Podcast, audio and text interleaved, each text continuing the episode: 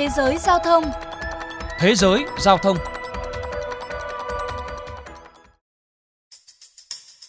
Thưa quý vị, bằng cách lắp đặt hệ thống camera cảm biến và thiết bị theo dõi, sân bay chính của Trung tâm Tài chính châu Á đang thử nghiệm công nghệ xe tự lái cấp độ 4. Đây là thành quả sau nỗ lực 4 năm kể từ khi sân bay này bắt đầu sử dụng các loại phương tiện không người lái khác, không chuyên chở hành khách, đã vượt qua khoảng 130.000 km mà không xảy ra tai nạn. Ông Jeff Memfong, tổng giám đốc của sân bay cho biết, hiện sân bay có thể chở hành khách đến và đi từ các điểm đến khác nhau, hoàn toàn không cần người lái. Đối với công nghệ tự lái, chúng tôi khá tự tin vì đã sử dụng nó cho các hoạt động thường ngày trong một thời gian dài và chưa từng xảy ra tai nạn nào. Việc có hành khách thực sự trên xe là một cột mốc quan trọng khác và chúng tôi tin rằng đó là bước đi tiếp theo trong việc triển khai các phương tiện tự hành tại sân bay này.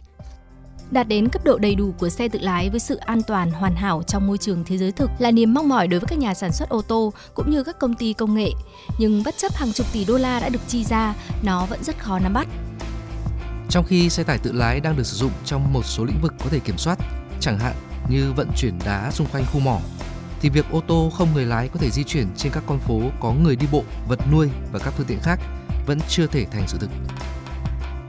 Xe buýt của sân bay Hồng Kông có sức chứa 14 hành khách, có 10 camera đặt bên ngoài xe của hãng UC Technology Bắc Kinh và sử dụng bộ định vị hệ thống định vị toàn cầu để theo dõi vị trí của xe.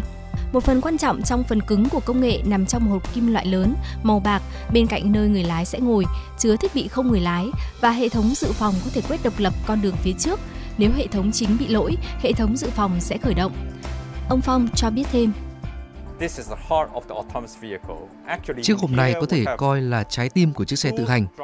Trên thực tế, chúng tôi còn trang bị nhiều cảnh báo an toàn trên xe. Ví dụ như ở đây, chúng tôi có cảm biến chính xác trên ghế ngồi. Khi hành khách không thắt dây an toàn, ngồi trên ghế, cảm biến sẽ gửi tín hiệu về hệ thống. Được biết, đây không phải là bước đột phá đầu tiên của sân bay trong lĩnh vực vận tải công nghệ cao.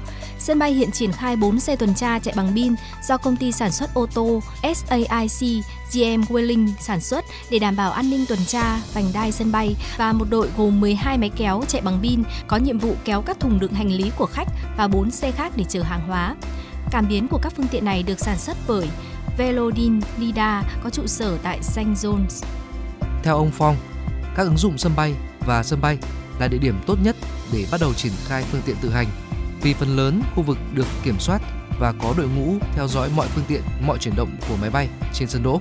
Sân bay này cho biết đội xe động cơ đốt trong khoảng 40 xe buýt và 800 máy kéo chở hàng hóa cùng hành lý sẽ sẵn sàng chuyển sang hệ thống tự động vào những năm tới và tất cả các phương tiện giao thông mặt đất sẽ được sử dụng điện vào cuối năm 2030.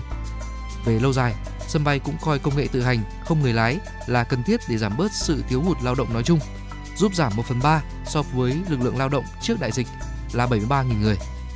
Chiếc xe buýt này được kỳ vọng sẽ là chiếc xe buýt đầu tiên trong số nhiều chiếc xe buýt chạy vòng quanh sân bay mà không cần tài xế trong tương lai.